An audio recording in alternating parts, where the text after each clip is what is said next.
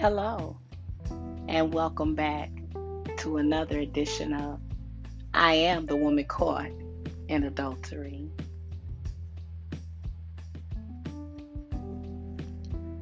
If you're enjoying the podcast, I Am the Woman Caught in Adultery, make sure you take time to share the podcast, subscribe to the podcast, and scroll down and leave a message or a question. I'd love to hear from you. Thank you for your support. God put your spirit on this thing.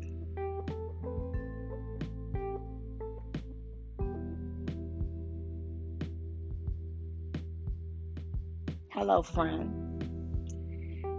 Back to talk again. I love it when God has His way.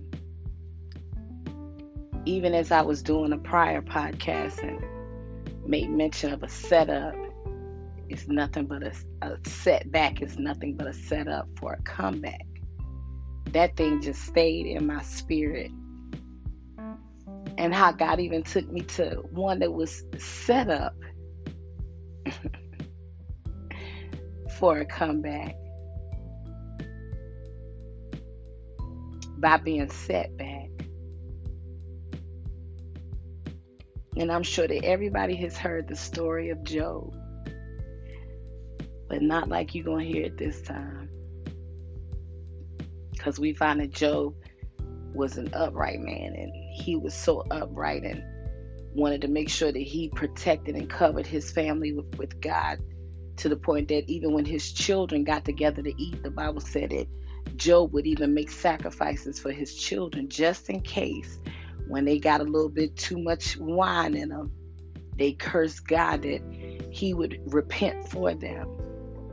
And it came a time when the sons of God were coming to present themselves to God. And guess what? Up popped the devil. But one thing, God always got something for him to do. so he asked him, Have you considered or have you thought about my servant Job. In other words, God was testifying about Job because even though Job had never seen him, he was only going like us by what he's heard, by what he's read, by what he's seen happen in life.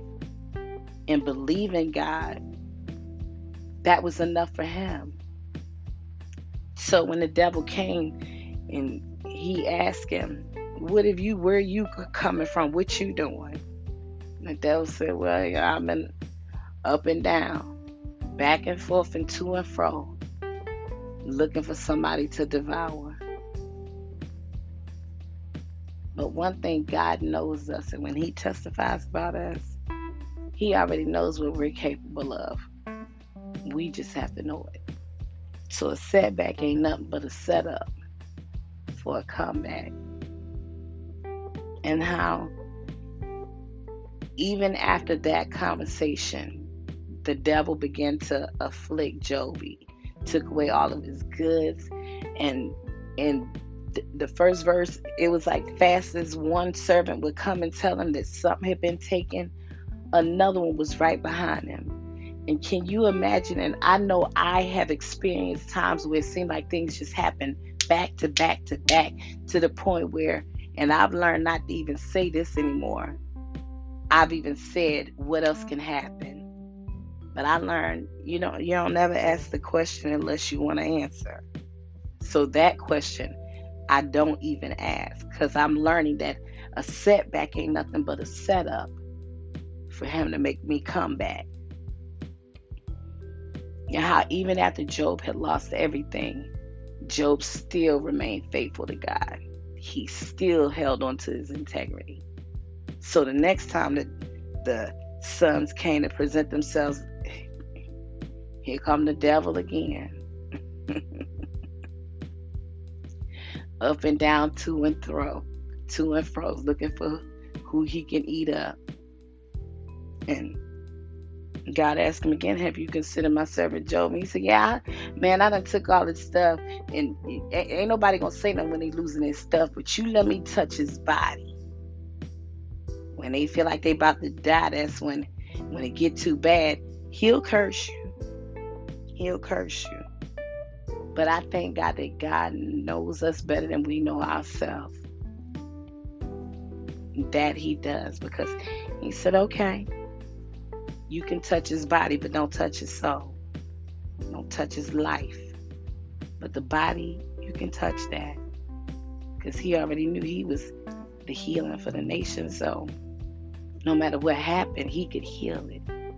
So the devil went on about to afflict Job a little bit more. And this time, the Bible said that he had boils or open sores from the foot of his, the sole of his feet to the crown of his head, and how he was sitting out there in a heap of ashes and had got a piece of the broken pot, the the potsherd, the, the to scrape the skin and more than likely because it was boils, it itching just feeling like I, I got to do something to give myself comfort. I've lost everything that I have, and now these boils afflict me. And the first thing that happens while he's sitting out there, his wife asking, "You ain't cursed God yet? You just gonna sit there and just you done lost everything? You, the children dead, all of the, the flock is dead." everything is gone we've lost everything and now you you jacked up and the only thing you can do is sit there in a pile of ashes and scrape yourself. Scrape yourself, fool. But I'm so glad that Job told her, You speak like a foolish woman. Because in everything that he lost, he never lost his integrity. He never cursed God, even when his body was touched. And after he sent his wife away, here come his three friends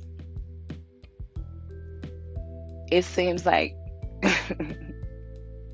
when everything is going bad, you got those friends that love to come by and call themselves coming through to cheer you up. I'm just coming to lift up your spirits when really they just want to find out what's going on. Why is this happening to you? Good God. Lord have mercy. I ain't seen nothing happen like this. Gracious, since Grandpa Lou lost the lucky rabbit's foot. What's wrong?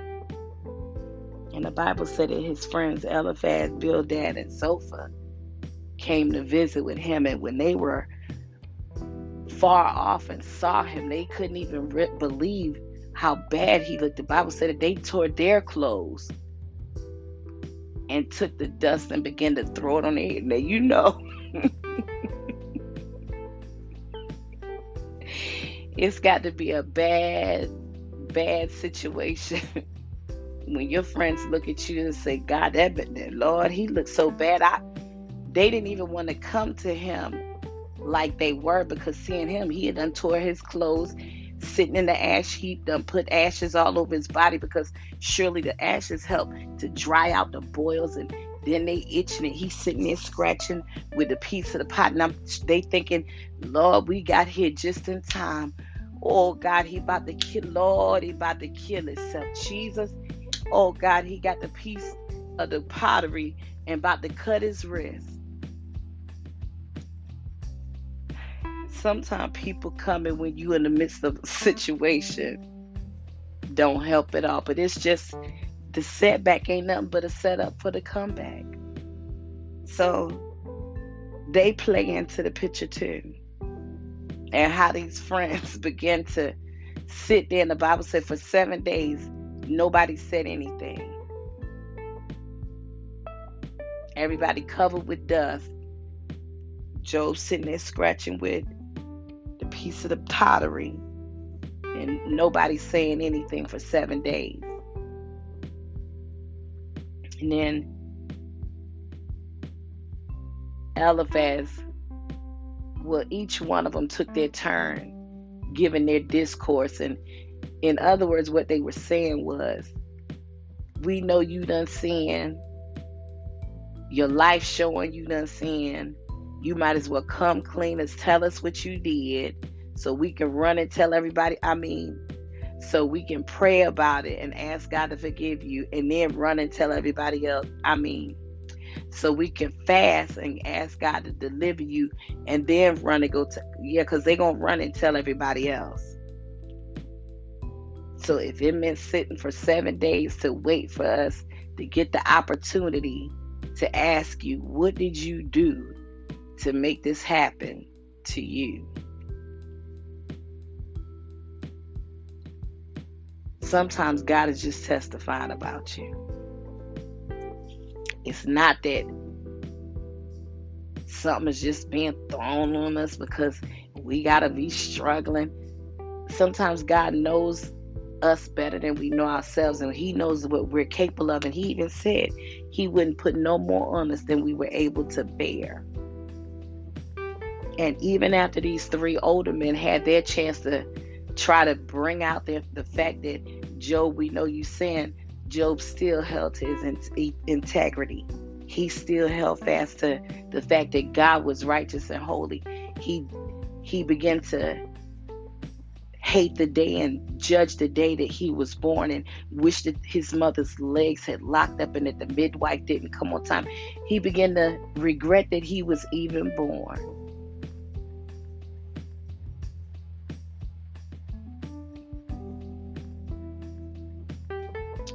Sometimes things happen and make you feel like that and and it's a sin that we do.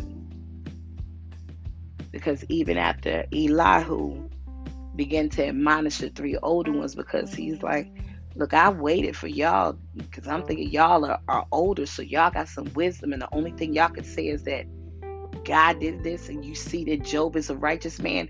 Now Elihu kind of was backing up Job but on the low trying to throw jugs at the same time. You got that friend that will tell you, you know, you the bomb, but you could do such and such better. That's Elihu. And that's how he began to break it down.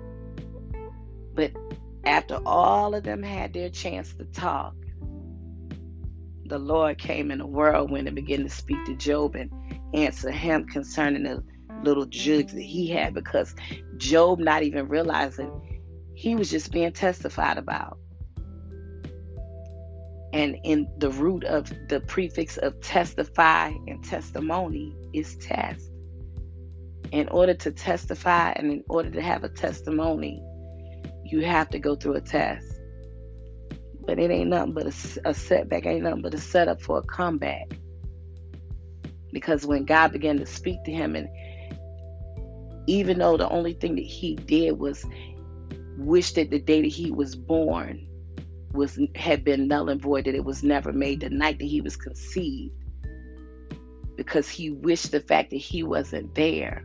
Then if he wasn't there god wouldn't have been able to testify about him. He god began to ask him who are you? Now you know i'm paraphrasing so please don't say that she said the she said the Bible said, Who the hell are you? No, I didn't. But the Lord began to ask Job in the whirlwind, Who are you? Where were you when I laid the foundations of the world? Where were you when I created every where were you when I did anything? And where were you when I created you? Had it not been for me, there would be no you. And that's when God began to run down and remind Job who he was and what he was and what his capabilities were. And to let him know, know your place and know your role, jabroni. Stay in your lane because I'm testifying about you. I'm learning too because there's been times that I felt just like Job. God, I wish I wasn't born. Never wanting to kill myself because I love me some me. Not in a, in a bad way, but I love me and I love the fact that He loves me. And because He loves me, I couldn't see taking my life. Something that He gave me that was so precious. Because a setback ain't nothing but a setup for a comeback. If I make it, when I make it through this setback, it's just like an alley oop. Set me up for the dunk. Come on back. Bring it on back. And that's exactly what happened because after the Lord finished admonishing and reprimanding Job, he looked at Eliphaz and his two friends and let them know, I'm very upset with y'all. In fact, my wrath is kindled against y'all. And what you need to do is go get this sacrifice and bring it back and ask Job to pray for you because if he doesn't pray for you, then I'm going to have to deal with you according to your foolishness. Now, ain't that something? The ones that pretend to be your friends is really your enemy. God will make them go get the sacrifice, and you have to pray the, the wrath off of them. That's because a setback ain't nothing but a setup for a comeback. The very ones that came to drag my name through the mud, the very ones that came to hear my story so that they could run and tell the embellished version, the part they done dress up in. Yeah, child, she said that if the bills was getting lacking, Lord, she about to lose the house. I don't understand why it is that people love to hear when you going through. When you going through, everybody calling, everybody coming by but you let God bless you. I don't know who she thinks she is. She just thinks she's something. Always good. You got something new. Doing this. Who does she? That's because a setback ain't nothing but a setup for a comeback. And when he brings me back, he always brings me back better than I was before. Look at Job. When Job came back, he gave him double of everything that he lost. He even gave him back his seven sons. And the Bible said that he gave him three daughters that were more beautiful than any of the women in the land, so much so that he left his daughters in inheritance. And his daughters were named Jemima, and her name meant dove. Keziah meant the beautiful cassia tree. And Keren Happuch, the horn or the beauty of a child, the child of beauty. Now, you know that you're beautiful when you're named the child of beauty. So, when I go through a setback, I'm not going to let that set me off because it's just a setback. And being like the water. If I just flow, that setback, it ain't nothing but a setup for an amazing comeback. He's all about that because he even told said that Job's latter days were better than his first. So that comeback be the bomb, baby.